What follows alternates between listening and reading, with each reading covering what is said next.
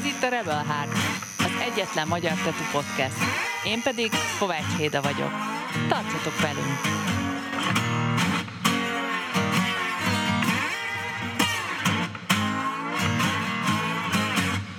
Sziasztok! Ez a Rebel Heart Tattoo Podcast második epizódja. Amíg a járványhelyzet ilyen durva, sajnos csak telefonon tudok beszélgetni vendégeimmel, de bízom benne, hogy ez senkit nem rettent majd vissza az epizód meghallgatásától. Azért remélem, hogy minél előbb visszatérhetünk az eredeti felvételi módhoz és a személyes találkozásokhoz, mert mégiscsak az az igazi. A mai vendégem Oravegy Szabolcs. Szia Szabi!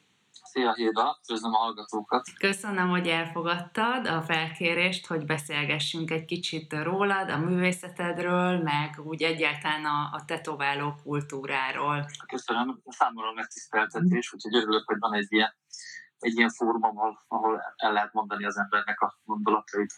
Na, én azt gondolom, hogy te ahhoz a generációhoz tartozol, akik között sokan a művészeti tanulmányok irányából érkeztek a tetoválás területére, hogyha jól tudom. Egyáltalán, igen, igen. egyáltalán hogy került nálad képbe a tetoválás, és, és az a lehetőség, hogy tetoválj? Teljesen véletlenszerűen alakult így.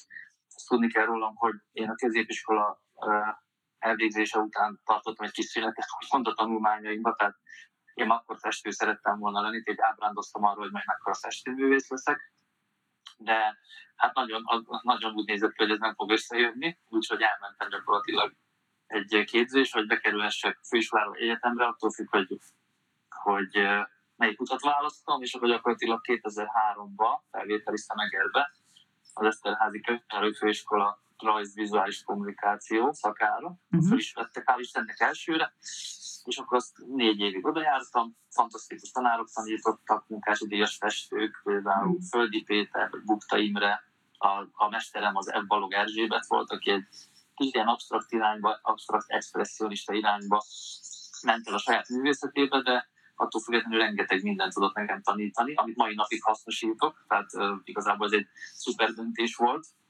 hogy azt választottam, hogy tudatosan tanulom ezt a szakmát, vagy ezt az ágat, hogy ha így mondtam. Hm.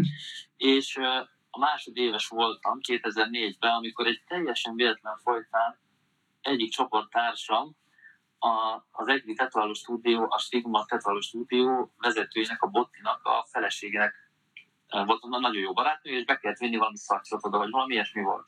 Uh-huh. És megkért engem, hogy beszaladunk egy öt percet, csak bementem én is, persze addig én már vásároltam a tatú magazinokat, már úgy érdekelt, így, ezt csak így félváról vettem érdekelt, ez is ugyanúgy, mint a festészet, mint bármelyik művészeti ág, de még nem, gondoltam, nem gondolkoztam komolyan arról, hogy nekem ezzel kéne foglalkozni. És bementünk a stúdióba, ott volt Botti, a felesége, vagy az akkori felesége, és elkezdtünk beszélgetni, hogy én is ezzel foglalkozom, vagy idegbe festményeket. Botti nagyon érdeklődő volt, meg nagyon segítőkész, ami meglepő volt, mert abban az időben azért nagyon sok, hát azok a tetoválók, akik akkor tevékenykedtek, azok eléggé féltették ezt a, ezt a szakmát. Igazából nem, nem sok infót lehetett így, így megszerezni, csak az ember, hogy így valahogy szerencséje volt, vagy nem tudom, külföldi újságokból, de hát azok abban az időben nehéz volt hozzá, vagy nehezebb, mint most. Igen, nem az volt, mint most, hogy így tanfolyamok vannak, meg videók, oktató videók a neten, hanem ezt hallani a régiektől, hogy, hogy mindenki tartogatta a kis infóját, hogy az ő tudását féltette igen, másokétól. Igen. És a, akkor semmi nem lehetett is hozzájutni, és igazából az volt a nehéz, a nehéz része, a, te, a tetováló technikai része volt nehéz mert hogy művészileg az ember hogy áll hozzá, az mindenkinek önálló döntés mai napig, de a tetováló technikai részét az szinte lehetetlen volt úgymond magattól megtanulni, mert addig annyi embernek a bőrét rontottad el, hogy az valami borzalom. Mhm. Mondjuk mhm. így is ez történt, tehát hiába fogtam jól tanácsokat, én is rengeteg tetkót elrontottam az elején. És Botti nagyon segítőkész volt, mindig segített, mindent megmutatott, segített gépeket beállítani, stb. stb. Úgyhogy nálam így kezdődött el 2004-ben. Bo- és, bocsánat, hogyha hogy így közbevágok, de hogyha jól tudom, Botti, ő inkább old school tetoválásokra specializálódott. Legalábbis én abszolút. arra emlékszem.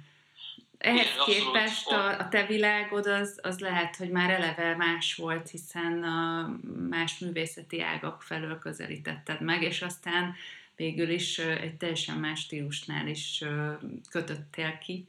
Igen, de ez is olyan, mint a zene, hogy ha valaki nem tud kitározni, akkor nem, nem tud szívből szólókat játszani se, tehát gyakorlatilag az alapokat így is úgy is meg kell tanulni, és ha valahol, akkor egy olyan tetováló stúdióban, ahol old meg feliratokat, meg maorikat csinálnak, hát ott meg lehet tanulni. Tehát mai nap látom azokat a, a kiskapukat, amikor tetoválók próbálnak egy könnyű stílust kialakítani maguknak, hogy a nehezet ne kell megcsinálni. Uh-huh. És akkor nyilván könnyebb rámondani, hogy ezt én nem az én stílusom, stb. stb., mert az technikailag sokkal nehezebb megvalósítani.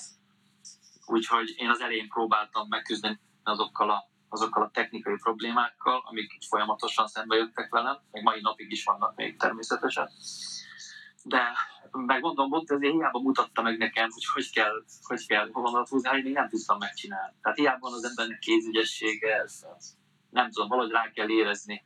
Hm. Meg abban az időben a gépbeállításon rengeteg múlt, nem úgy volt, hogy egy ilyen rotary gép így is úgy is ment, mert nyomta az ember a pedált, és akkor ugyanúgy ment, hanem akkor rengeteg múlt a különböző rugóknak a beállításán, akkor maga a gépnek a szerkezetén, tehát egy nagyon-nagyon ingoványos talaj volt úgyhogy igazából az első egy-két évben tehát teljesen minősíthetetlen munkákat csináltam. Tehát mai szemmel nézve főleg. Akkor természetesen minden egyes munkára próbáltam fejlődni, de azért nagyon nehezen ment. És amúgy ezt élveztem, ez volt az egyik legélvezetesebb része, uh-huh. hogy akkoriban ez 2005-6 körül az én úgy, úgymond azért komolyabb festményeket csináltam, akkor olajfestményeket, akkor a főiskolámnál litográfiákat csináltunk, részkarcokat, komoly rajzokkal, stb. stb. Tehát azokban a művészeti ágakban úgymond sikerélményem volt, szemben ezzel, ahol csak mhm. kudarcok értek. És gyakorlatilag ez volt egy ilyen hajtóerő, hogy a problémák megoldása, túllendülni bizonyos dolgokon, és gyakorlatilag ezt én nagyon élveztem, az másrészt, hogy más embernek a kárára úgymond, mert ami napok rajtuk vannak azok a tetkók, tehát mhm. sajnos ez, ez így volt. Igen, ezt senki nem úszhatja meg, aki elkezdi, bár úgy tudom, hogy mostanában már vannak különböző eszközök, vagy, vagy ilyen felületek, amin tudnak gyakorolni a tetoválók. Kérdés, Igen, hogy, hogy ez egy jó dolog, vagy, vagy a régi iskola volt jobb?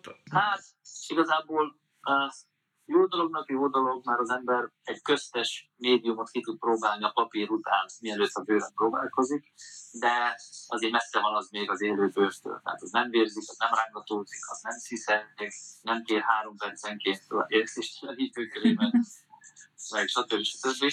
De hát egy els, első egy-két gyakorlásnak abszolút megteszi. De hát nyilván az. Igazából én arra, arra fejeznék ki a hangsúlyt, hogy a fokozatosság a lényeg. Tehát, hogy az embernek a harmadik tetoválása ne egy portré legyen, vagy ne egy egész hátas minta legyen, mikor még fogalma sincs a, a tenyérnyi, vagy az ilyen 5 centis tetkóknak az elkészítéséről sem. És egy, egy lépcsőfokot ne két hét alatt lépjen át az, hát az ember, hanem hónapokat adjon magának, míg biztos lesz abba, abba a technikába, amit éppen elsajátított, a kontúrok, a felületek kitöltése, színátmenetek, satírozás, stb. stb. És utána erre építhet erre építheti fel gyakorlatilag a stílusát, hogyha szabad ezt mondani. Mikor történt meg nálad az első komoly szintlépés, és mi hozta ezt magával? A sok gyakorláson kívül. Ez egy teljesen egyértelmű lépés volt. Én kimentem Írországba 2008-ba, tehát gyakorlatilag egy négy év szakmai háttérrel, egy lengyel sráccal csináltunk egy tetováló stúdiót, egy Dundalk nevű helyen, ami Dublintól északra van.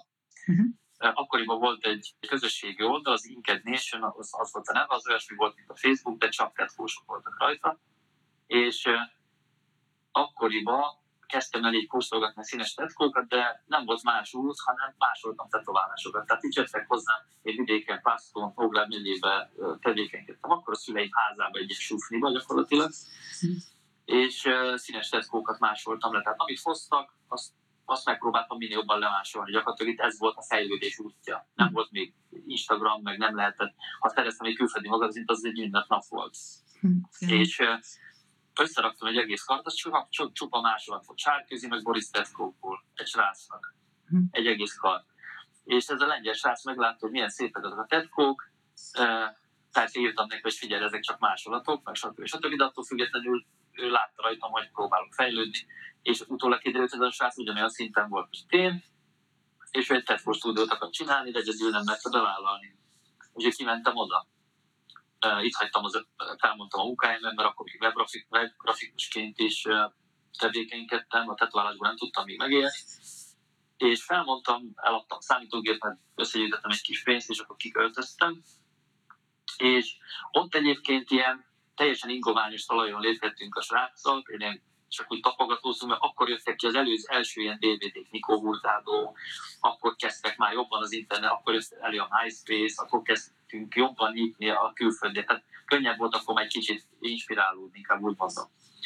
És de technikailag teljesen tévúton jártunk a lengyel srác is, meg én is.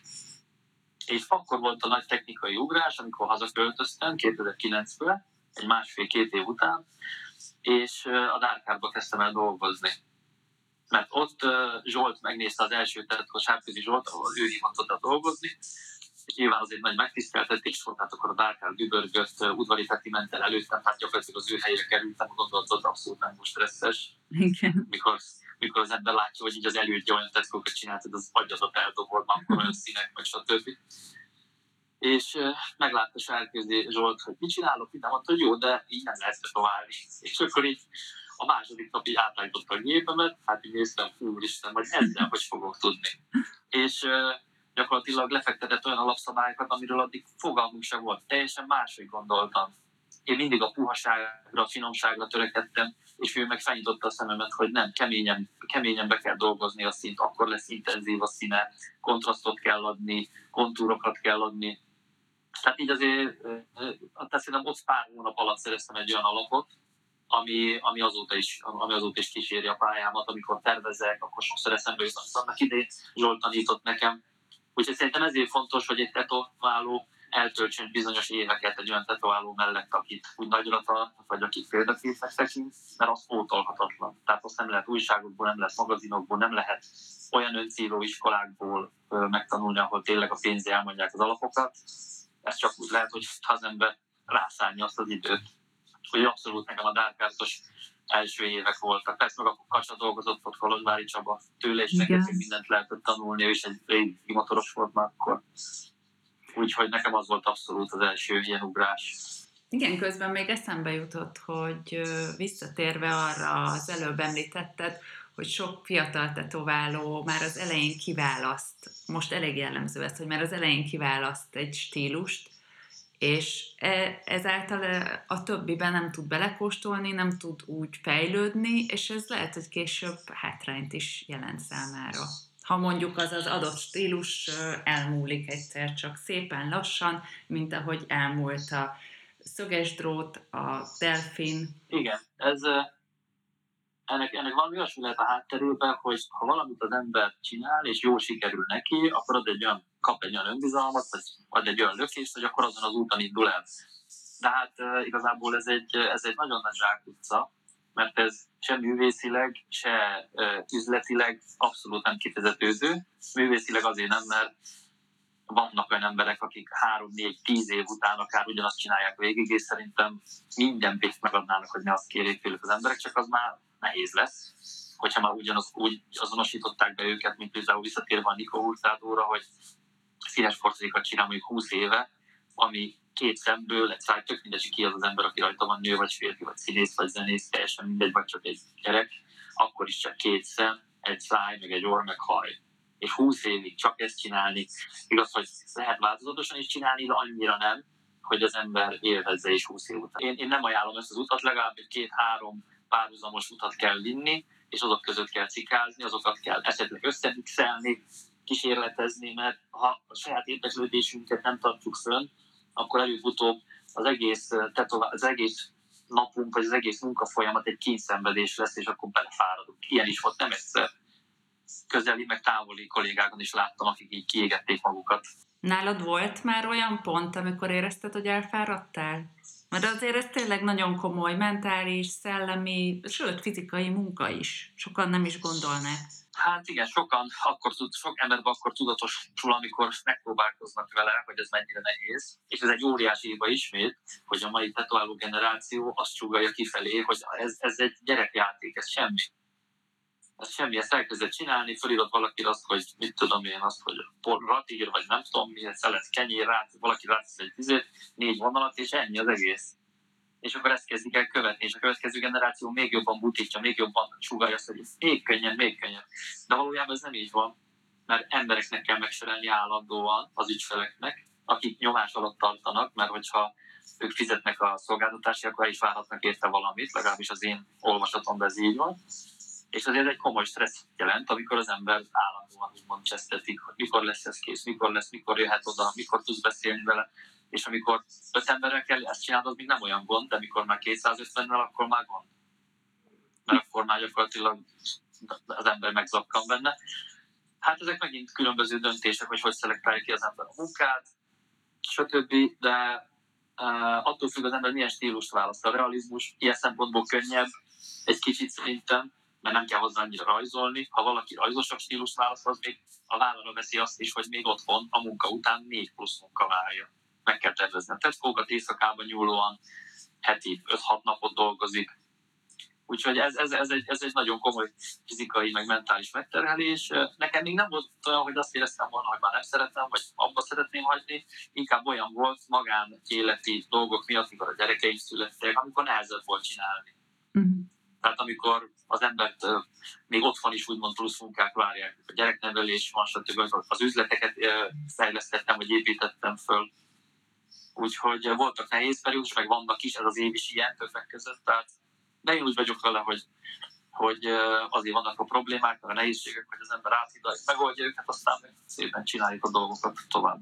Igen, meg én azt gondolom rólad, hogy te elég tudatos is vagy, ugye? Hát próbálok. Néha, néha az élet azért megpróbál, de próbálok. Próbálok tudatos lenni, igen. Hosszú távú terveket készíteni, azokat végig. Az a baj, hogy mostanában volt pár olyan tapasztalatom, amik ezeket abszolút keresztbe húzták, mert az embereknek a, tehát a munkatársait fejében nem láthatsz bele, de attól függetlenül ez egy újabb lecke számomra, hogy még mire kell odafigyelni a jövőbe.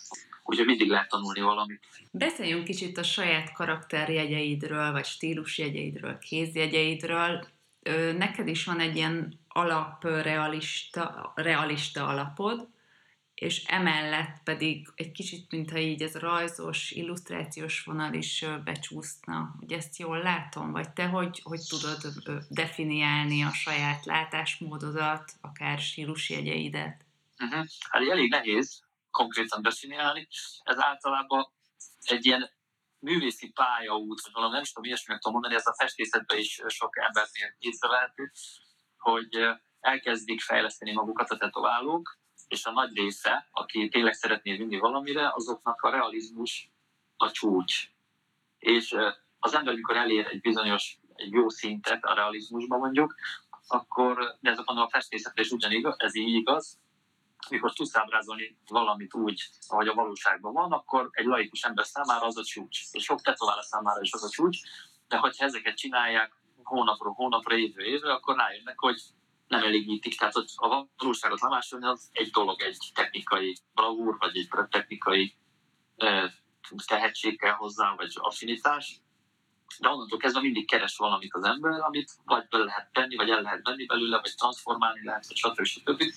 És a tetoválásban is ezt próbálom elérni, hogy, hogy ahogy halad előre az idő, az eddigi hibáinkból tanulva mindig fejleszteni valamit és néha az egyszerűsítés az csak azért van, mert láttam a múltban mondjuk az 5-10 éves munkáimat, és láttam, hogy sokszor felesleges részleteket tettem bele, amik már nincsenek a tetoválásban.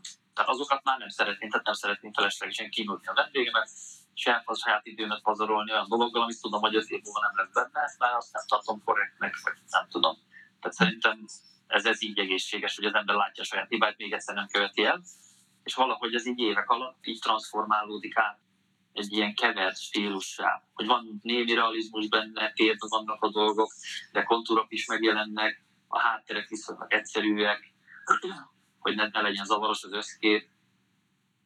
Úgyhogy abszolút semmilyen nem volt egy tudatos dolog bennem, hogy mit szeretnék elérni, hanem ez így évek alatt szépen lassan alakult ki. Mi az, ami számodra a legnehezebb volt nem is technikai megoldásban, mert azt már mondtad, de akár a, folyamat közben, hogy amiben jobban bele kellett jönnöd. A, hát az egyértelműen a tervezés. A tetkóknak a a, az összeállítása. De rajzolsz az, is, meg is rajzolsz nagyon sok tetoválást, ugye? Igen, igen, én nem szeretek improvizálni. Igazából ez igaz, mert vannak olyan tetkók, amiknek jót tesz az improvizálás, például az ilyen az ilyen Robert Hernandez, Viktor Portugál féle ilyen darkos dolgok, meg a biomechanika, meg japán hátterek például ilyeneket jó freehandbe felrajzolni a bőrbe, de én szeretek tisztában lenni azzal, hogy majd mit fogok csinálni aznap. Tehát én ezért szeretek felkészülni a tetoválásokra, és szerintem nagyon sok dolog, amit hirtelen kell eldönteni, az nem, nem feltétlenül a legjobb döntés. Ezért mindig adok időt magamnak, hogy kigondoljam pontosan az alakoknak a méretét, az, hogy hogy viszonyulnak egymáshoz, milyen mozdulatok lesznek benne, milyen testrészre kerülnek. Ez egy nagyon-nagyon összetett dolog, de ha valaki lát egy jó tetoválást, azt látja, hogy jó, de nem tudja, meg, nem tudja megfogalmazni magának, hogy miért jó. Főleg a laikusok, akik nem tetoválók. És ez is, ez is magyarázat arról, hogy sokszor látunk egy nagyon jó tetoválót, és azt is látjuk, hogy hogy csinálta, még van egy olyan eszközünk is van, amivel az az ember dolgozik, ugyanolyan festékkel dolgozunk, mégse tudjuk ugyanazt megcsinálni mert egyszerűen egy olyan fajta látásmód, vagy olyan fajta felkészültség kell hozzá, volt ebbe segített nagyon sokat például. Az, hogy tervezésnél mi az a, mik azok a felesleges részletek, amiket el lehet hagyni, amit az emberi agy automatikusan oda tesz hozzá, hiába nem látható, mégis valahogy értelmezzük, hogy ott van, akkor a méreteket, stb. Tehát én ott a Dárkádban nagyon-nagyon sokat tanultam erről a szintről, és nyilván most meg az ember már saját magát próbálja mindig überelni, meg hát külföldi tetoválókból, meg festményekből, meg akár fotókból, bármiből lehet inspirálódni, ha nem ugyanolyan stílusú még akkor is. Úgyhogy igazából ez, ez, ez volt a legnehezebb része, maga a tetoválásnak a folyamata, hogyha az ember megtalálja a ő technikájához illő eszközöket, a gépeket, meg az ő stílusához illő festéket, akkor utána azon már nem érdemes nagyon-nagyon változtatgatni, ha csak nem talált valami olyan speciális dolgot, ami nagyon tetszik neki, mondjuk festékválasztásban, stb. Ez, mennyi, ez mennyire nehéz nektek? Elég nagy a dömping, egy külön iparág épült a tetoválásra az elmúlt tíz évben, mondhatjuk. Igen, hát ez, ez is olyan dolog, hogy az ember hosszú-hosszú évekig keresgél, keresgél, mi az, ami jó, én is rengeteg szélet kipróbáltam, és aztán egyszer csak hirtelen egy bejön annyira, hogy pont az, amit elképzel az ember, csak maradjunk a festékeknél például, és akkor az ember már nem szívesen változtat rajta, de azért sok víz lefolyik a Dunán, míg odáig elér az ember. Például nekem a színválasztásnál én mindig a visszafogottabb pasztelszíneket kedveltem, a realizmushoz jobban illettek azok, és aki lehel, a nyeste lehel, aki mellettem dolgozott évekig, ő pedig mindig a graffiti stílusához az erősebb színeket választotta, és például tőle rengeteg minden, hiába volt fiatalabb tőle, 15 évvel, mégis rengeteg mindent tanultam tőle a színekről, hogy bátran erősebb színeket lehet használni, Úgyhogy most például nagyon sokat kamatoztatok abból, amit tőle elnéztem, vagy kérdeztem. Nem szégyen a fiatalaktól tanulni, vagy kérdezni. Előbb arról beszéltél, hogy ez a közeg, ahol egy tetováló így ki tudja bontogatni a szárnyait, hogy ez mennyire fontos, hogy számodra is milyen fontos volt annak idején a Dárkádban. Te, mint stúdió tulajdonos, hogy tudod ezt megadni azoknak, akik melletted dolgoznak? Hát ez, ez lenne egy ideális körforgás egyébként, hogy amit én tanultam, meg amit én így összeszedtem magamra hosszú évek alatt, amíg azért hozzáteszem, hogy nem volt egy könnyű dolog, tehát sokszor külföldi expókra csak azért mentem ki, mert ott volt egy tetováló, nagyon érdekelt a munkája, és akkor csak azért látogattam ki, vagy bérhetem ki a standot ott, hogy ötlet ki tudjak tőle nézni pár trükköt, vagy milyen festéket dolgozik, stb. És az a lényeg, hogy ez lenne az egészséges fölforgás, hogyha az ember dolgozna egy helyen, x évig felszedne magára egy bizonyos tudást, és amikor elég stabil, csak akkor, de csak akkor nyitni egy stúdiót, és akkor maga mellé venne megint olyan embereket, akik ambiciózusak. Ehelyett azt látom, hogy sok embernek nem lehet segíteni. Tehát ők elkezdenek tetoválni különböző okokból. A, nagyon ritka az, amikor tényleg a tetoválás szeretete hajtja őket. A legnagyobb részének a felszín, a látszat az, ami szimpatikus, mert nagyon sok tetováló azt kommunikálja kifelé, hogy ez egy nagyon könnyű dolog, amivel nagyon sokat lehet keresni, és ilyen aranyélet. Tehát ott akkor már a gyémántok vagyoknak az égből, vagy ha valaki egy tetoválógépet fog a kezébe. Nagyon sokaknak ez a hajtóerő, hogy elkezdenek tetoválni, és ő például, ez a, fajta, ez a réteg, ő elmegy egy stúdióba, két hónapot ott van, és amikor már egy hétre be van írva, akkor már nyit egy stúdiót. és akkor elkezdenek külföldre járni, ott anyagi sikereket érnek el, és adnak nekik egy olyan, egy olyan hamis magabiztosságot, aminek semmi háttere nincs, hogy gyakorlatilag elárasztották a világot a tetováló stúdió. Ez nem magyar, ez nem magyar sajátosság, ez a világon mindenhol így van, sajnos. És ilyenkor lehet azt látni, hogy az Instagramon a hirdetéseknek a 70%-a tetováló stúdiók tetoválót keresnek. Mert tetováló stúdió az van, csak tetováló nincs. Hm. Mert minden tetoválónak tetováló stúdiója van. Tehát az egész egy önmagát generáló folyamat, ami csak egyre mélyebbre viszi ezt a szakmát abba, hogy gyakorlatilag a tetováló stúdiók nem fognak tudni megélni, mert nincs, aki ott dolgozza. Egyedül meg egy tetováló stúdiót üzemeltetni, hát elég nagy baromság szerintem. Ez ki fog azért tisztulni, nem? Tessék? Valahogy így ki fog tisztulni a kép. Hát valószínű. Ez a koronavírus, ami most jelenleg itt a, karázdálkodik a világban, ez abszolút, ez abszolút tisztítja ezt a képet szerintem, mert akinek nincsen stabil alapjai, vagy nincsen stabil vendégköre, az elég nehéz időket él át most, sőt, még akinek van még az is. De a természetesen a külföldi megjelenések, külföldi munkák azok mind ki vannak lőve. Tehát ilyen, ilyen ez a szakma, hogy sokan jönnek, mennek, nem egyből halottan teljesen abban hagyja, csalódik, nem azt kap, mint amit vár ettől a szakmától. Rájönnek, hogy tényleg nehéz, hogy egy bizonyos szintet el akarnak érni. Vagy, hogy nincs hozzá tehetségük, ez mondjuk egy szerencsés eset. Általában fordítva szokott lenni, hogy nincs hozzá tehetség, de nem veszik észre. De hát amúgy ez a, a legnehezebb része, az, hogy ez annyira egyéni, egyéni vonal, hogy ki az, aki megmondja, hogy mi a jó, mi az a fórum, ami visszatarthat embereket attól, hogy más emberek bőrét össze, összerondítsák, vagy elrontsák az életüket gyakorlatilag, mert sokszor tapasztalatlan tetoválók teljes technikai tudás nélkül rondítják össze emberek arcát, fejét, nyakát, Igen. kezét. Tehát, és ez szörnyű. És amíg nincs olyan büntetés, vagy nincs olyan visszatartó erő, aki igenis ezt tudná szankcionálni, addig ez így fog menni. Tehát most elértük azt a szintet, sajnos, amit elég szomorúan látok, hogy büszkén vállalják a tudatlanságot a fiatal tetoválók. Tehát nem az, hogy annak idején, ha nem tudtam valamit, akkor vagy súnyogtam, vagy próbáltam rá választ keresni, vagy valami. Nem. Most minél rosszabb, annál jobb. Külön oldalak vannak erre, és akkor azt mondják, egy e- ennyi válasz rá van intézve, hogy nekik ez tetszik, és akkor hogy, ebbe hogy köz bele. Nekik ez tetszik. És amíg van ember, aki oda megy velük tetováltatni, addig csinálják.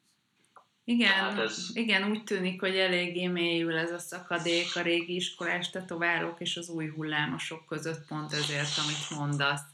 A, az elmúlt időszakban ugye nagyon sok reality show volt, sőt, nem, hogy az elmúlt időszakban mondhatjuk azt, hogy a 2000-es évek közepétől elindult ez a hullám, és nagyon sok emberhez eljutott, nagyon sok sztárt kitermelt magának, ez mennyire befolyásolja a nemzetközi tetováló közeget? Azért is kérdezlek, mert tudom, hogy egy időben elég sok expóra jártál, most, ha igaz, akkor már csak nagyobbakra egy évben egyszer-kétszer.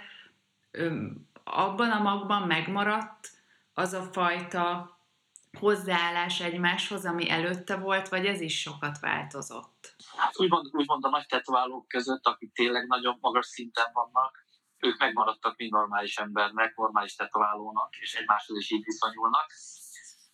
Az másrészt, hogy van egy olyan réteg, akiket a média kitermelt, és tényleg, ahogy mondott, szár csinált belőlük, és ilyen iszonyat hájpolás van körülöttük. És egyébként az elgondolás az jó volt ezekkel a műsorokkal, meg nem lenne ez rossz, mert a vendégeket is lehetne így megtanítani arra, hogy mi az, amit elvárhatnak. Tehát ez lehet egy szuper dolog, csak az a baj, hogy hogy ez is ugyanúgy működik, mint minden a médiában, hogy, hogy fék, hogy ez nem igaz. Tehát mindig el van ferdítve, mindig van valami balhé, mindig van valami szupersztár, amit ott kreálnak, csak azért, hogy nézzék. Tehát az egész meg van csinálva, de nem arról szól, mint amiről kéne. Ha lenne mondjuk egy ilyen tetováló reality verseny, amin az lenne a lényeg, hogy ki csinálja jobb tetoválást, és csak ez lenne, és ez értelmesen lenne tálalva hiteles emberekkel, tehát mondjuk csak mondanék egy példát, mit tudom én, nem egy zenész gitáros lenne, aki megmondja, hogy mi a jó tetkó. Igen, tudjuk, kire gondolsz. Nem, nem, igen, nem, igen. De azért, hogy az a bizonyos olyan, műsor. Igen. Igen, de én is, én is kiállhatnék, mit tudom én, a konyhafőnök VIP-ba, és elmutatnám, hogy milyen jó az a mártás, úgyhogy én egy rántócát nem tudok megcsinálni. Tehát azért mondom, hogy itt, itt, már, itt már az alapokkal gond van, tehát hogyha valamit akarnak csinálni, akkor úgy kéne felépíteni a struktúráját, és akkor lenne is értelme. Csak sajnos ilyenre nem nagyon van példa. Hanem pont megint a, a másik irányba sül el a fegyver, hogy olyan embereket termelnek ki, akiknek a majom kell, és azok viszont élvezik ezt. És az emberek meg azt, azt gondolják, hogy ez a normális, hogy ez a tetováló világ, ezek milyenek a tetoválók, hogy ezt várhatják el, hogy egy tetováló szalomba belépnek. Igen, az nagy kár, hogy ezzel, hogy a tetoválás populárisabb lett, meg nagyon nagy tömeghez eljut, meg nagyon sok lett a stúdió és a művész is, valahogy ez a misztikus hangulat, ami körbelengte az egészet, az, az nagyon kevés helyen jelenik meg most. Még biztos, hogy ott van nyomokban egy-két autentikus helyen, de ez olyan, mintha kipukkadt volna. Vagy hát nem is volt minek kipukkadni, mert hogy pont az nem volt egy lufi, hanem az a lufi, ami most van. De hogy ez is egy fura dolog, nem? Hogy valahogy az egész eszenciája veszett el a szakmának akár. Hát igen, de ezt mondom, ezt pont azért, hogy ezt a tetoválók saját maguk alatt vágják a fát egyébként.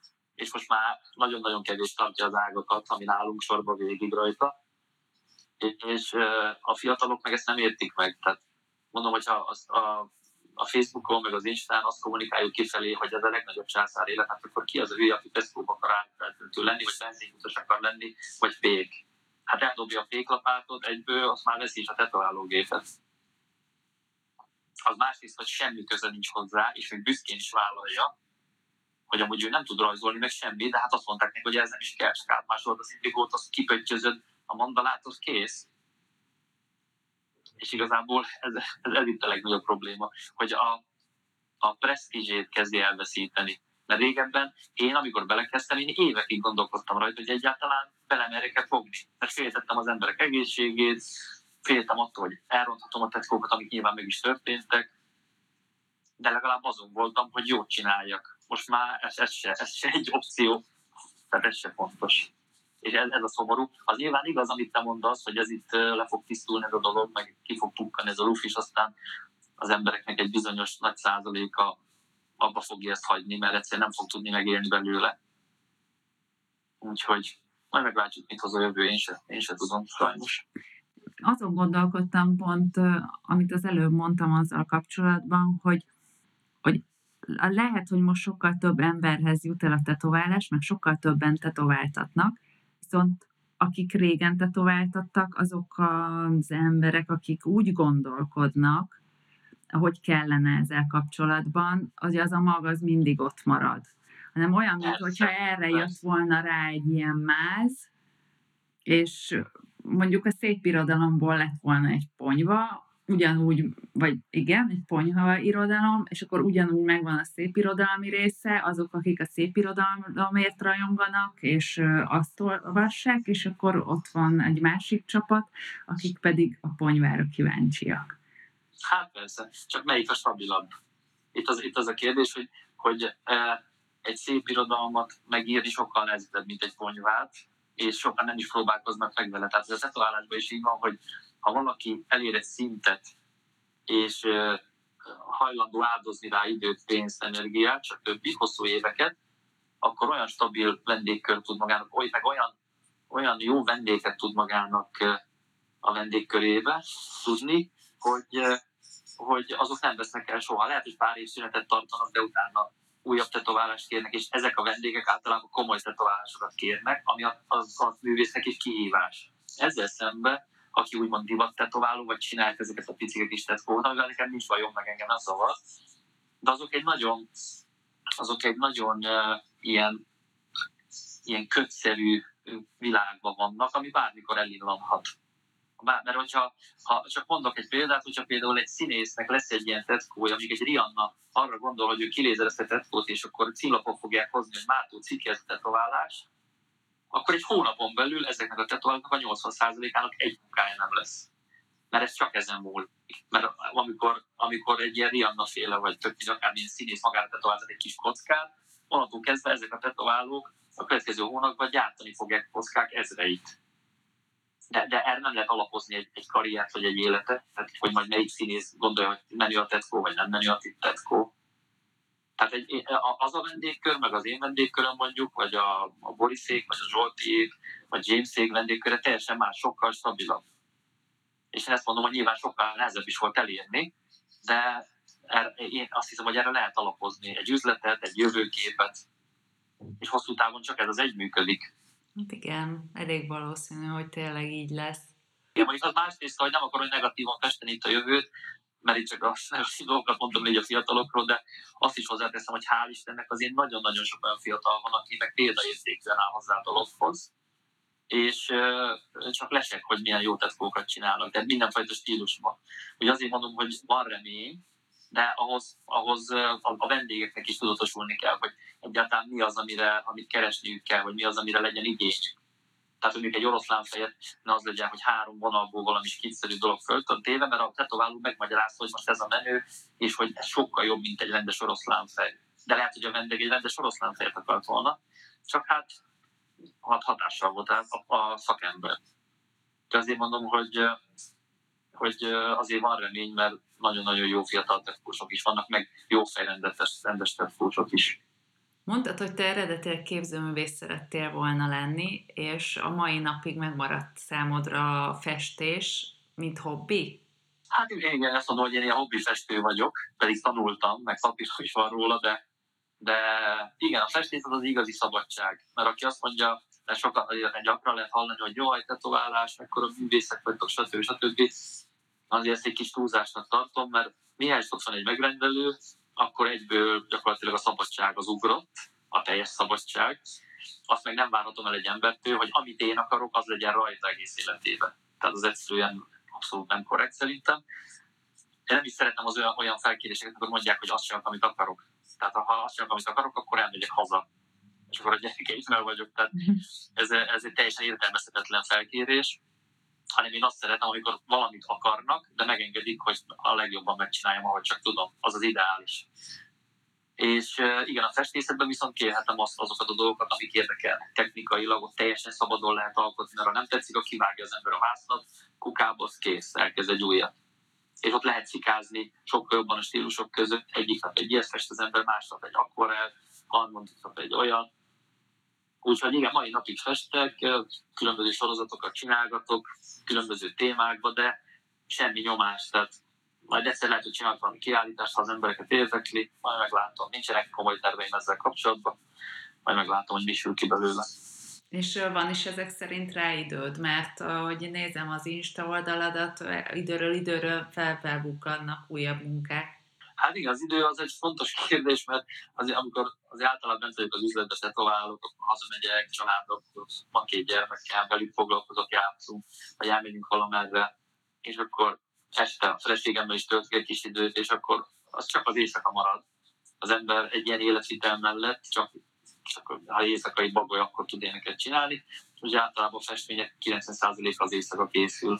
Másik fontos dolog az életedben, ha jól tudom, az a zene annak idején én emlékszem, hogy tök jó volt, amikor a Darkardba bejártam, akkor mindig voltak izgalmas zenék, vagy én is ott uh, Zsoltnak, vagy akik éppen ott voltak, mutogattam, vagy ajánlottam zenéket, és ők is ugyanígy visszafele.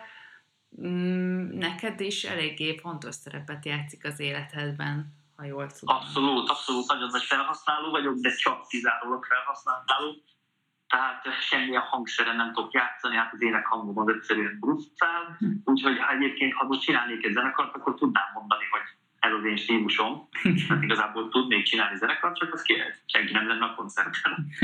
Úgyhogy erről lemondtam, de amúgy igen, nagyon-nagyon szeretem a zenét, főképp a, az ilyen progresszív rock, progresszív metal irányt szeretem, meg elektronikus zenéket is szoktam hallgatni, néha ilyen reggae fél, tehát teljes abszolút mindenevő vagyok, de festészethez, meg a tetováláshoz is elengedhetetlen. Elengedhetetlen, tehát én csöndben nem tudok dolgozni. És az a baj, néha azzal, azzal küzdünk a munkatársunk, hogy már nem tud, mint a világ összes zenét meghallgattuk volna már, természetesen nem. És azért van pár fanatikus vendégünk, aki mindig új tippeket ad, és azért rendesen egy ünnepnap, hogy ha van egy olyan zenekar, amit nem hallottunk még, nem hallottunk még róla, és valami frisset lehet hallani, hát az, az egy ünnep az inspirációt is tud adni néha egy, egy, egy, egy, egy, egy olyan albumot berak az ember, akár csak valami instrumentális zenét, vagy nagyon nagy fan vagyok, Pink Floyd, akkor, akkor a Porcupine Tree, vagy Steven Wilson, vagy Tool, tehát ezeket a zenéket imádom, és az, azoknak az a fajta energiája, ami, ami ezekben a zenékben van, az, az a munkákhoz is mindig hozzáad. Ahogy az első epizódban hallhattátok, minden egyes Rebel Heart podcastben van egy meglepetés vendég, aki most nem más, mint Kása Otto, nagyon sokan Ödi néven ismerik, és Szabéknál nagyon gyakran találkozhattok vele. Szia Ödi! Szia Ödi! Na, arra lennék kíváncsi, hogy emlékeztek-e az első találkozásra, és hogy lett ebből közös munka? Kb. azt hiszem tíz éve volt, talán. Pont tíz éve. Pont tíz éve. Akkor Németországban dolgoztam a stúdióban, egy hasonló uh, beosztásban, mint most, és akkor Szabolda járt vendég, vendégtetoválni, és akkor onnan kezdődött a, a szorink. Igen, először csak ilyen haverság, most már az igazi barátok meg. Ja, igen, igen. És akkor oda járogatott ki éveken keresztül, és aztán utána én hazaköltöztem 2014 év végén, és akkor 2016 januárjában kezdtem a káoszba. Igen, az nálam egy pont ilyen szerencsés csere volt, mert Gergő, aki az akkori asszisztens volt, őnek ilyen találó ambíciói voltak, és ő száz százalékban csak a tetoválással akart foglalkozni, és megüresedett az ő helye, aki a üzletvezető pozíciót töltötte be, és akkor Ödi meg pont egy hónappal előtte kérdezte, hogy ne, nem, nem, nem tudnánk-e valami melót, mert neki sem változások voltak az évben, és tehát ilyen pont most tökéletes, ja. tökéletes időzítés volt, úgyhogy az volt Ödi, az Ödi nélkül már nincs persze káosz, az biztos.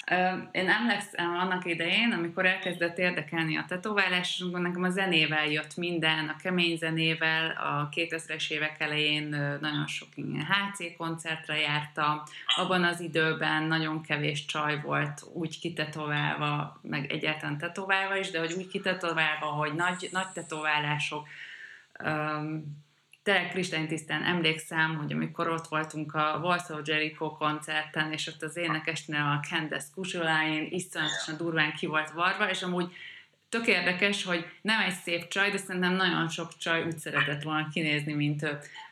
Hogy neked is valahogy így a, a zenei közegből jött a, a tetoválásodi? Egyrészt igen, másrészt meg uh, igaz, hogy mindig azt szoktam mondani, hogy én nagyon visszahúzódó kis pufi kisgyerek voltam, és ilyen egyfajta kompenzációként hogy ezzel majd kompenzálom a saját önbizalomhiányomat, ezért indult el ez a történet. Úgy gondoltam én akkor fiatal, mert az első tetováláson 16 évesen készítettük, készítettem, és ezt mindig el szoktam mondani, egy tombolán. Jártam a tetkot, illetve pontosabban a tesóm, és akkor úgy kerültem én be egy ilyen még annól Miskolcon egy stúdióba. Szóval ez elég vicces történet, akkor diáknapra még adtak ilyeneket, hát most már szerintem nem. Tényleg nagyon durva.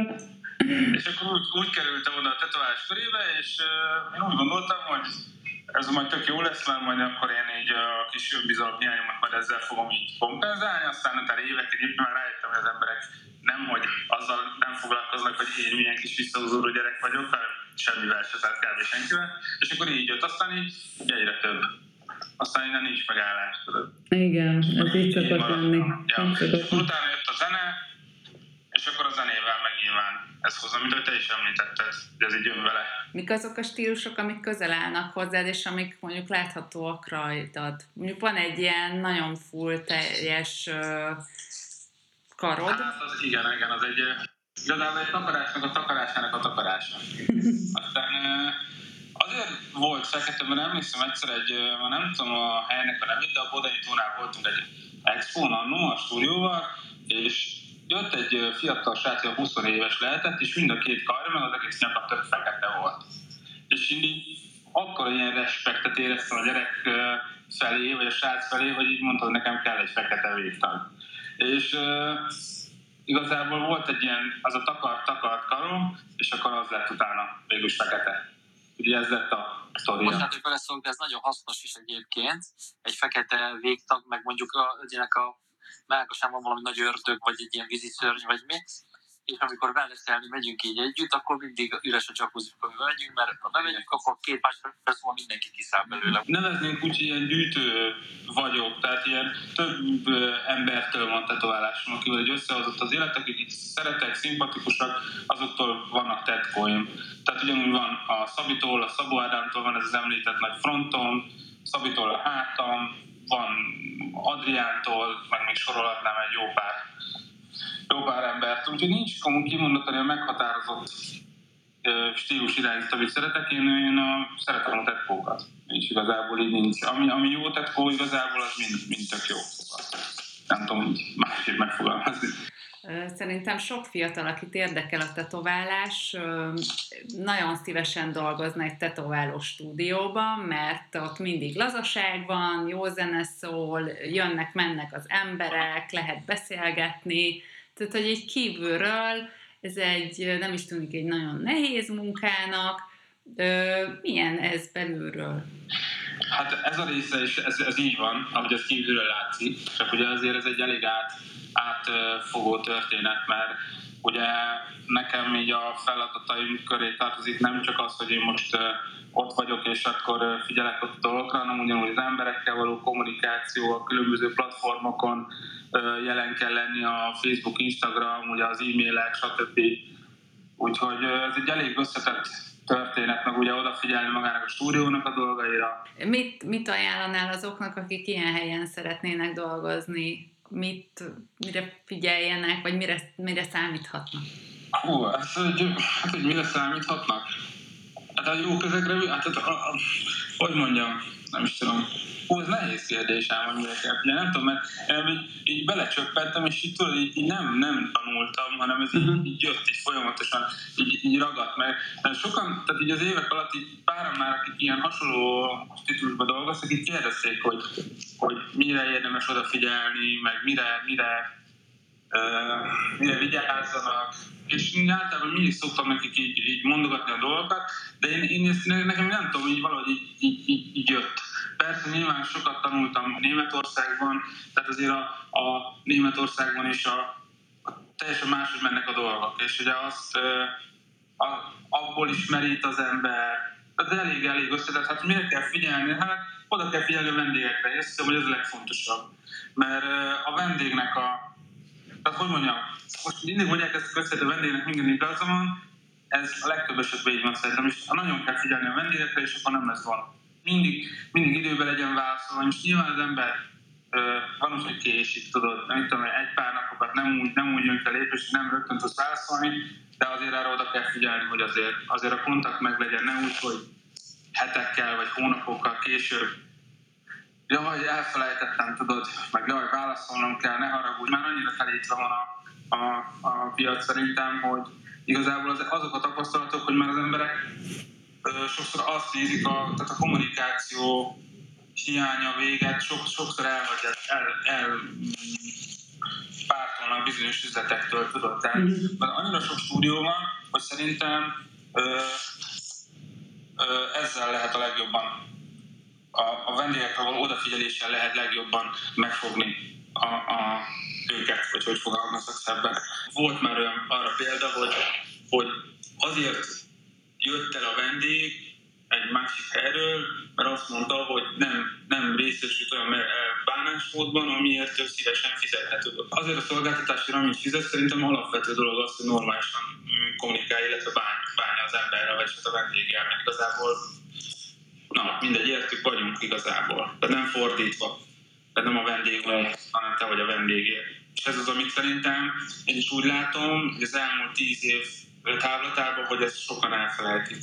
És ez, ez az, amire nagyon-nagyon oda kell figyelni. Igazából ezt mondanám, az egész történet, amit kérdeztél, ez a lényege.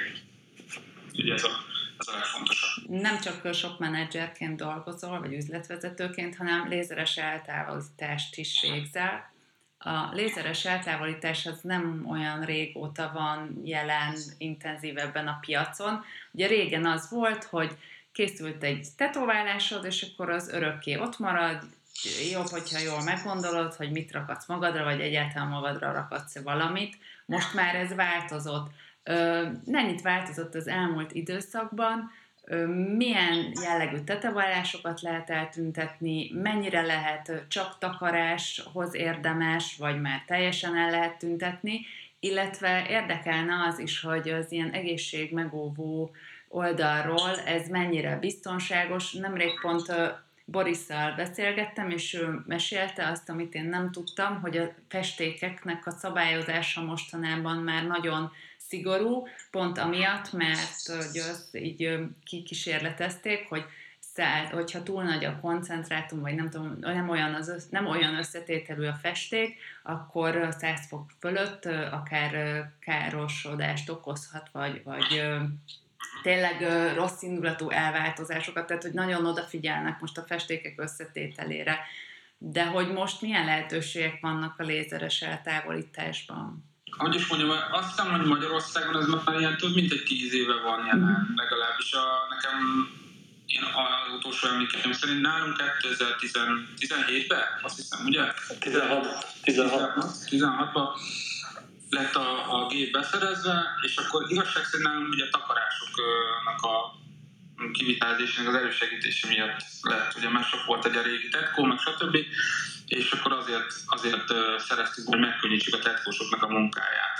A most azóta már nyilván ez technikailag 10 év alatt is fejlődött, amióta nekünk ez a gépünk van, ez egy ilyen kukapcsolt jaglézeres gép, ami igazság szerint nem is a legjobb, de nem is a, ez egy ilyen közép-közép kategóriás gép, ami a tetoválások halványítására tökéletesen megfelel, legalábbis az eddigi tapasztalataink azt mondják, hogy tök jól működik. Nyilván ez emberfüggő, hogy kinél hogy, tehát ez, ez függ a festéktől, a bőrtől, a, a, a, mennyire milyen van, stb. stb. nagyon sok minden dologtól, tehát ez ilyen teljesen egyénfüggő, és hát vannak sajnos sokkal masszívabb gépek, és Nálunk manapság, tehát mostanság már csinálunk olyanokat is, hogy két-három napos tetkóval is volt már, ki jött volna, szeretné tudod. De, de főként, főként ugye a régebbi tetoválásokat távolít, távolítunk el, vagyis halványítunk rá. De, de van, mondom, van olyan is, aki pontosan ugye mai divatos tetkókat, amikor ugye elmenne gyorsan, meg gondolnak egyet, és akkor már másnap jönne, és ez nem így működik, ennek van egy ilyen átfutás ideje, tehát ugye tetováltatásnál legalább egy három és hat hónapot kellene várni, mire lézerezhető a felület, a lézerezések kezelésenként 6 hetet, 6 hetenként lehet jönni, és amikor majd azt mondja a tetováló, hogy most már tök jó, most már tetov, takarható a, a, a, a régi tetkó, akkor viszont legalább ott is egy ilyen jó 4 és 6 hónapot kell várni, mire tetoválható, tetoválható felület.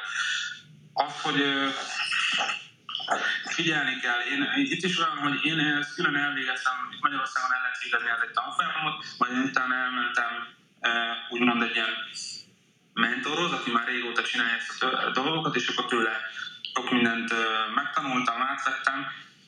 Én azt mondom, hogy ezt nem lehet így hasraütésszerűen, mert van, aki ugye megveszi a gépet, és akkor csak bele, jöttek már hozzám olyan emberek, hogy szél volt a égetve a karjuk.